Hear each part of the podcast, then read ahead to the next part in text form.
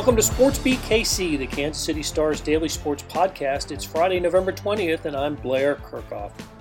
Just before recording today, Missouri's football team boarded a chartered flight and headed toward South Carolina. Playing a scheduled game used to be a given in sports, but not in 2020. So the Tigers are set to play at South Carolina on Saturday, and beat writer Soichi Terada joins us to talk about Mizzou's first game in three weeks. After a break, we switch sports and talk with Sean Goodwin about Sporting Kansas City's playoff opener Sunday against San Jose. A reason to feel optimistic about Sporting's chances is the play of goalkeeper Tim Melia. Sean tells us what's made Melia one of the league's best at his position. So let's get started with Soichi Terada talking Mizzou. Hello, Soichi. How you doing today?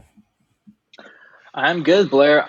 Never have I ever been so relieved to see a football team fly out to their next game. Usually that's kind of a guarantee or, or kind of something that we took for granted. But this week, Blair, I, I see some people posting on Twitter that they are headed to Columbia East, and I uh, I think I think Mizzou fans should be very happy about that. I've seen the photograph on Twitter of the um, Sun Country Airlines, the charter airline that uh, with the um, you know with, with the stairs out on the tarmac. So stairs to the airplane. Uh, I'm assuming coaches and players are, are on and uh, have, have, boarded and are winging their way to the other Columbia to play Saturday's game. And listen, it's you know we, we it's been well documented. There's it's no secret. Games have um, we have to wait until sometimes this wait this this uh, long into the week to, to determine whether teams are going to play and there was another game, I can't remember which one it was, that I saw that, that was called off today. So that brings the total to, I know at least 16 college football games aren't being played this weekend after 15 weren't played last weekend. There are no guarantees in college football. And it would have been really difficult for Missouri not to have reached the threshold of, uh, of minimum number of players just because it has been a while since we've seen the Tigers play.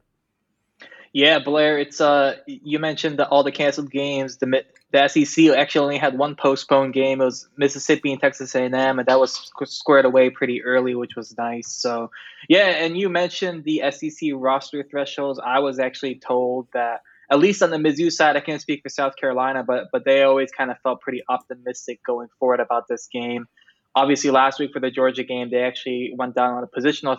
They went below the position positional threshold at defensive line, which causes postponement. But it, it, sounds like even if Mizzou had fallen below the 53 player SEC threshold this week, the game was likely still going to go on. And I think, um, and, and, you mentioned this, Blair. I mean, Mizzou hasn't played a football game in, in all of November. You know, we're recording this on Friday, November 20th, and I believe it's posted today. So that that's a long time to go without a football game, uh, you know, especially mid-season. So I, think Mizzou and perhaps even South Carolina post firing of Will Muschamp, or they were both pretty motivated to get this game, and regardless of maybe even if they had fallen below the, that 53 player roster threshold.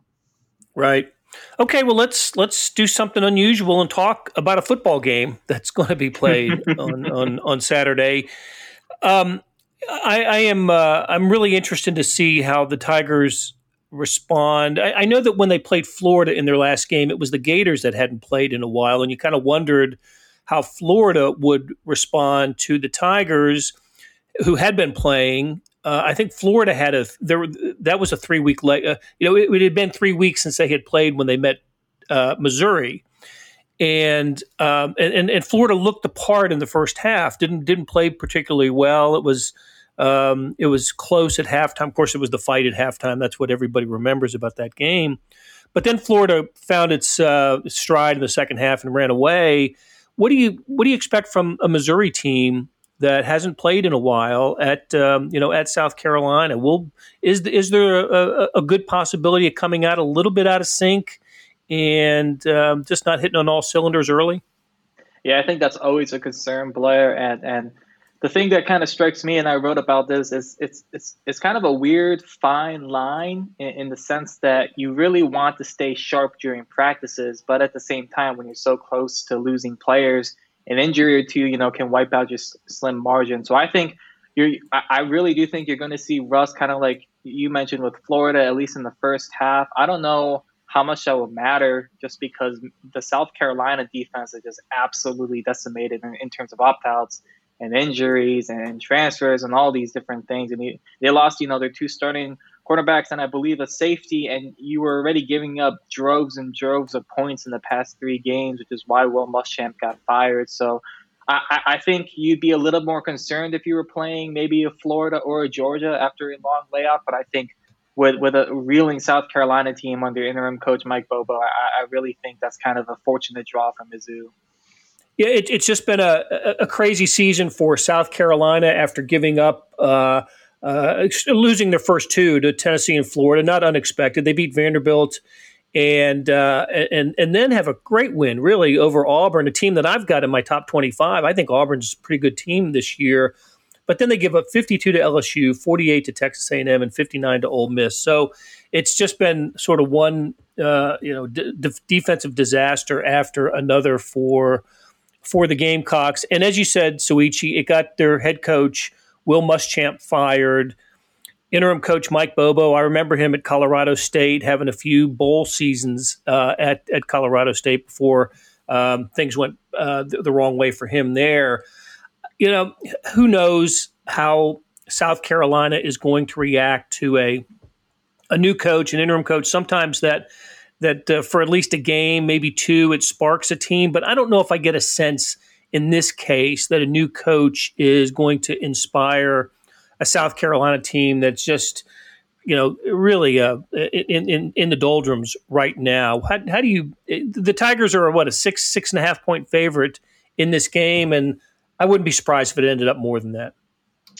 Yeah, uh, it's, it's funny, Blair. I'm glad you mentioned it. Kind of lost in this week was that Mizzou is a favorite, a betting favorite for the first time all season. They were underdogs in five straight games. I guess six if you count the unplayed, the postponed Georgia game. Excuse me. Um, yeah, I, that that's kind of the sense I get, Blair. And I think in any other season, maybe you could look at it as a positive and think, hey, maybe the players will be a little bit more motivated to you know, get their interim coach a win and, everything like that. But I, I really think a few things are kind of going against that notion. I mean, you only have three games left if you're the Gamecocks in the 2020 season. And one, you're reeling, you're on a three game losing streak. Your coach just got fired. There's only three games, but then you throw the whole COVID 19 pandemic on top of it. And then I, I really think I don't know how much this plays into it, but as you mentioned, Blair, like Mike Bobo was at Colorado State recently, and, and I, you know, maybe if it was an assistant coach who had been around the program as long as Muschamp, maybe things, you know, you maybe the players could kind of look at that and be like, hey, this is he's been our guy and he's been there every step of the way. But that hasn't been quite the case. So that's that's kind of another weird thing. And then, so I, I think just between all of those factors, and and you just feel a little bit, you know, kind of disheartened just with all of the opt outs. I mean, you lose your best player, eh, arguably your best player potentially a first round NFL draft pick and Jaycee Horn at cornerback, and then you lose other guys in that secondary that was just giving up so many points, and you wonder how much of that is on the players, how much of that is on scheme. But when you lose pieces like that, and, and we've seen Connor Bazelak has been able to sling this ball against you know kind of a bad secondary in that LSU game. So I think I think if you're Mizzou, one you know you, you try to get back that rhythm that we've mentioned, but you also try to kind of exploit uh, maybe a secondary that's that's starting with starting and playing a bunch of unproven players, and, and, maybe you can pad a little bit more stats and feel a little bit good about yourself just because Mizzou hasn't had a blowout win this season, just you know against Kentucky and LSU, great wins, but maybe they can feel a little bit better uh, coming out of this game and and for the rest of the season because it does ease up considerably. Yeah, it's the first of four games left on on Missouri's original schedule. Am I right about that? Am, am I counting? Have I, have I got the, the, right number, right amount of fingers on, on my hand here? Uh, um, after South Carolina, it is um, uh, is it Arkansas? It's Arkansas next week, right? Yep. Mm-hmm. Barry and then Odom's Miss- Arkansas. Yep. and then Mississippi, right? And then Mississippi State.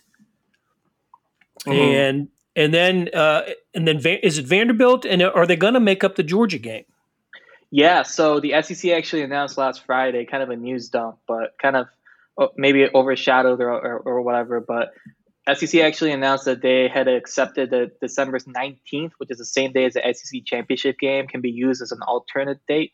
And so I think the reason they haven't quite moved the Mizzou Georgia game is, is the fact that the Bulldogs, so technically, I, I doubt I doubt it'll happen because they lost to Florida, but they're still technically kind of in the SEC East race. So should Florida drop a couple more games the rest of the season, I think you might see some shuffling near the end of the year. But as of now, I think all signs point to Missouri, Georgia on December 19th.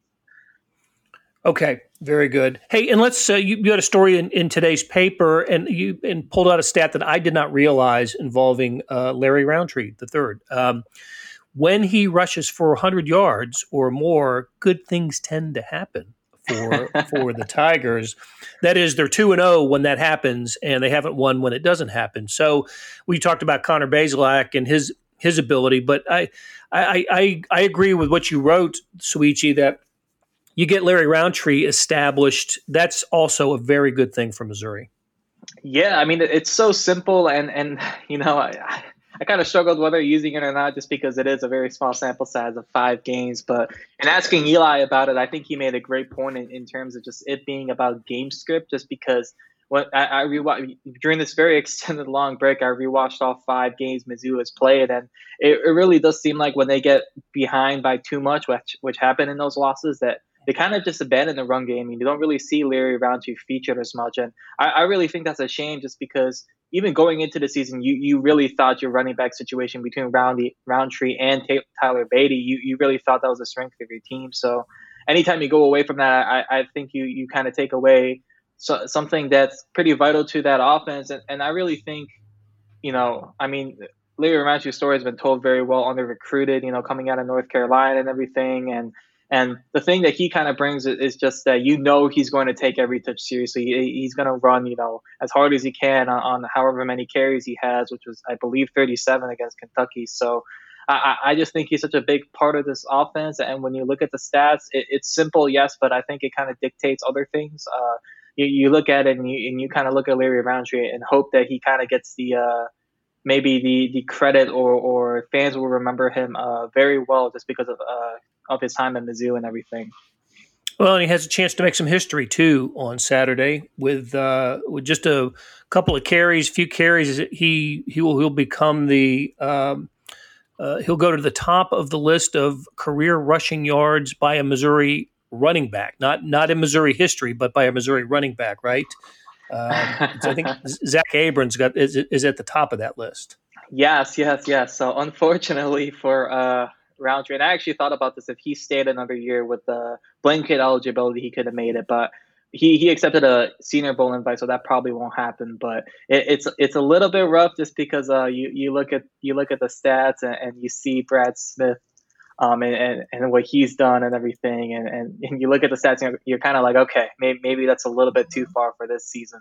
Um, so Brad Smith is at 4,289. Rountree is 19 yards away from passing Zach Abron, who's at 3,198. so still over a thousand yards there. But yeah, I mean, being the most prolific running back in, in Mizzou history, I, I, I think still goes a long way just because you got guys like Zach Abron and Brock Olivo is obviously a legend, and all those backs that you've seen in Mizzou history, uh, very talented backs. And the fact that Larry Rountree has a chance to to, to kind of stand on top of all of that is, uh, I think, is a testament to him and his longevity and, and this way he means to his team as a senior captain. And whatever the media speaks to him, I mean, I, I, I personally love speaking to Larry Rountree just because he gives thoughtful answer, answers. You know, um, maybe sometimes after a loss, it's it's a little bit more mum, but every other time, man, he he he, he's very thoughtful, and you can tell he he you know just considers the question and, and thinks about the question. I I don't think that's a guarantee with college students sometimes. So I appreciate Larry's uh, thoughtfulness and eloquence and everything.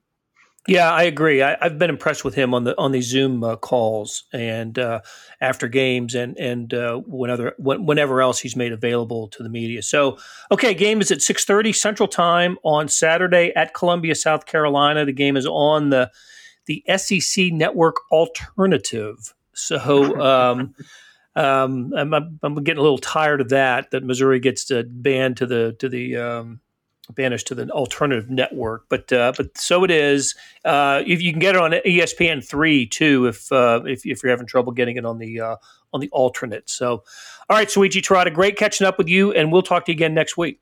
All right, thanks, Blair. Hey, it's Blair we have a special subscription offer for SportsBeat KC listeners unlimited digital access to the Kansas City Stars award winning sports coverage. Sign up now for one year of Sports Pass for access to all the sports news, features, and columns presented on the kansascity.com site, and it's only $30. That's a 40% savings off our regular rate. Your subscription will automatically renew after the initial term at 50 bucks unless you tell us to cancel. Your subscription helps support the sports coverage of kansascity.com and the Kansas City Star, and that support has never been more important. Please visit kansascity.com slash sportsbeatkc offer to get this special offer. And as always, thanks for listening. Sean Goodwin covers Sporting Kansas City for the Star, and it is playoff time. Sean, how you doing today? I'm good, Blair. As you say, it's playoff time. I'm excited. It's also playoff time for high school football, which I also do. So it's, a, it's, it's an exciting time of the year for me right now. Yeah, yeah. Look, and and we don't take sports for granted in 2020, yeah. right? I mean, it's um, we we went months without anything, and um, and and soccer really kind of paved the way for sports to return. Yeah. in in the on the globe, and um, and now we're getting uh, the, the the postseason for for MLS. Sporting Kansas City takes on the San Jose Earthquakes on Sunday at Children's Mercy Park. Just a just a general thought, Sean, on is Sporting in as good a position, um, you know, uh, mentally, emotionally, every way you can be to to begin a playoff run? Yeah, I mean, you know, you've obviously has a couple of weeks off now to help assist with their health and whatnot. So, uh, health and tactics wise, especially preparing for San Jose team, which is a little a little different to what you know most other teams in the league play. So it's good to have extra time to prepare. Um, player wise, I mean, you're missing Gutierrez and Zusi per usual. Apparently, Besler isn't available this weekend, but I mean, we didn't expect him to start anyway. Uh, so aside from that, I know Pulido was still game day decision, but you know, heading into the playoffs, Sporting are honestly nearly as good as you wish they could be for you know what you've dealt with this season.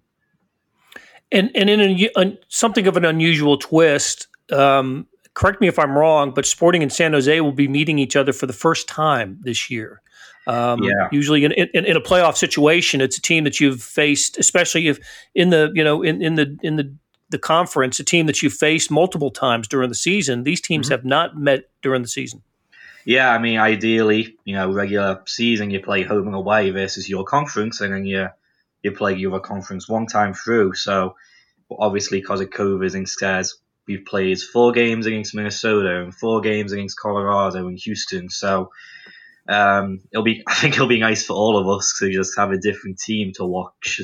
Um, honestly, a little bit something different for the coaches and players to prepare for too. Hey, and Sean, so I uh, Sporting won the uh, you know won their side, right? Uh, finished first in in the uh, in the West. Yeah. So I'm going on. You know, I get these um, uh, these emails from uh, online betting companies. Mm-hmm.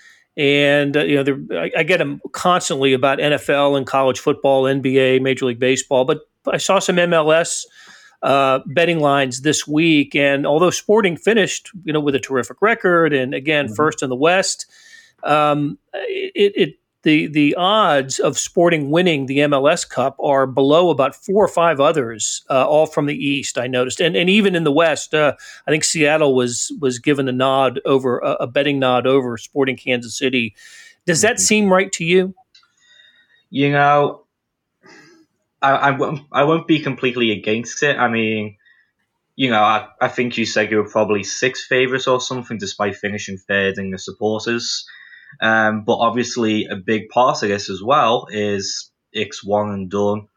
Um, you know, you win or you go home, and Sporting has been pretty good the past, you know, four or five games defensively. But we do know that unfortunately, this is a team where they can fall apart in the last five minutes, give up a stupid goal, and that could be that could be the end of the season. Um, so you mentioned that, and again, below in the Western Conference, you had Seattle and Portland both below Sporting in the standings, but they're both teams who they have the recent history of going deep in the playoffs and you know winning MLS Cups recently. And I know Sporting was only what seven years ago, but it's nearly a different team at this point. Uh, we haven't really, apart from the Western Conference Finals run in 2018, Uh, we we haven't had a deep run for Sporting, so you know, solid team. I definitely think they, of course, stand a chance. Uh, but when you look at some of other teams in play who have maybe a little bit more experience going deeper in the playoffs, you've got Sporting with such a young team, a lot of guys, it's going to be their first playoff run. It doesn't wholly surprise me, but uh, if I was a betting man, which I'm not because I'm 24 and poor, um, uh, Sporting KC will be a good a, a good bet to hedge. I'll definitely put my money on them. Okay. Um, one of the reasons that, uh, that, that, that there would be to like Sporting Kansas City in a playoff situation is Tim Melia, the goalkeeper. Yes. And um, you, you, you, he is uh, he's really seems to be at the top of his game right now, which uh, which is saying plenty because he uh, he's been a terrific uh, keeper for uh, for this franchise for, for mm-hmm. quite a while. You wrote a really nice story about Tim Melia earlier in the week. I wanted to uh, take you back to that, and, um, and what did you discover, uh, or or just uh, what did you find most interesting about Tim Melia? Yeah, I think it's it's a facet a lot of people don't think about because you know down the years you everyone knows Tim Melia's ties of telling the story of how he was a, a poor goalkeeper to one of the best in MLS. Everyone knows that he's tired of saying it. Uh, but a lot of people do think that his story starts there when, you know, like many people just through life. I guess it, it doesn't. He had he had to get to that point to start, and one of his big things was sitting behind, you know, goalkeepers during his time at Chivas with Kennedy and like Salt Lake with Nick Rimando, and you know he's a some some of MLS's best goalkeepers in the last you know ten or twenty years, really. Um, so yeah, we we talked a lot about you know it's a double edged sword, and uh, yes, he was stuck behind these great goalkeepers. He wasn't being given an opportunity to play, but at the same time, he could study these guys at the top of the profession and how they play and you know what makes them a good goalkeeper. And obviously, every goalkeeper has their own style, which Tim Melia has built himself. Uh, whether it's you know playing off the back, playing with his feet, but then he was saying like with Rimando, he he learned to. He looks like he's just standing upright, but he's always on edge, always ready. That's a big part of his game. So it was just super interesting to talk about a facet of his life and his career that people don't really concentrate on, which was his life before the spotlight and the plaudits, I suppose. You know, um, he, he is exceptional in, in many ways, but where he stands out in, in a in an incredible way is on penalty kicks. Yeah. And the, there was the game against, uh, I'm pretty sure it was Chicago earlier this season at, um, I, I, can't remember if it was a home or away because yeah, every yeah. game, every, every, game's on TV, right? That's how we consume them. Yeah. Uh, but he he he has a big mistake in the first 30 seconds of of that game. And just you t- take us through what happened and how he responded to what happened. Yeah so literally the first 30 seconds it's against chicago who's obviously you know certainly not the top of the league. It's a good chance for home for sporting to pick up points. And literally within 30 seconds the ball comes back to Melia and he just botches the clearance right away, sends it straight into the of a Chicago player. Um, and, you know, they run into the box, and in his haste to try and, you know, recover from his mistake, he instead takes down the player, gives away a penalty um, within the first 30 seconds. And before I say what happened next, one of the things that he was telling me about was he's always had this mentality through his career, as cliche as it sounds, and it's good for all goalkeepers. It's not what you've done; it's what you do next. It's you know focusing on how you can change the game next. Don't dwell on the past almost. So, you know, he he basically said he wasn't going to dwell on giving away the penalty, um, and he goes ahead. He saves the penalty. It wasn't the best penalty, but nonetheless he saves it. And then Sporting KC go on to win 1-0, which obviously with a save, it's huge. Um, and that you know, down the line has helped Sporting now with a one seed. So, you know, it, it does speak a lot to his mentality uh, that he's able to make not one but two mistakes back to back and then still dig himself out of it and help SKC win.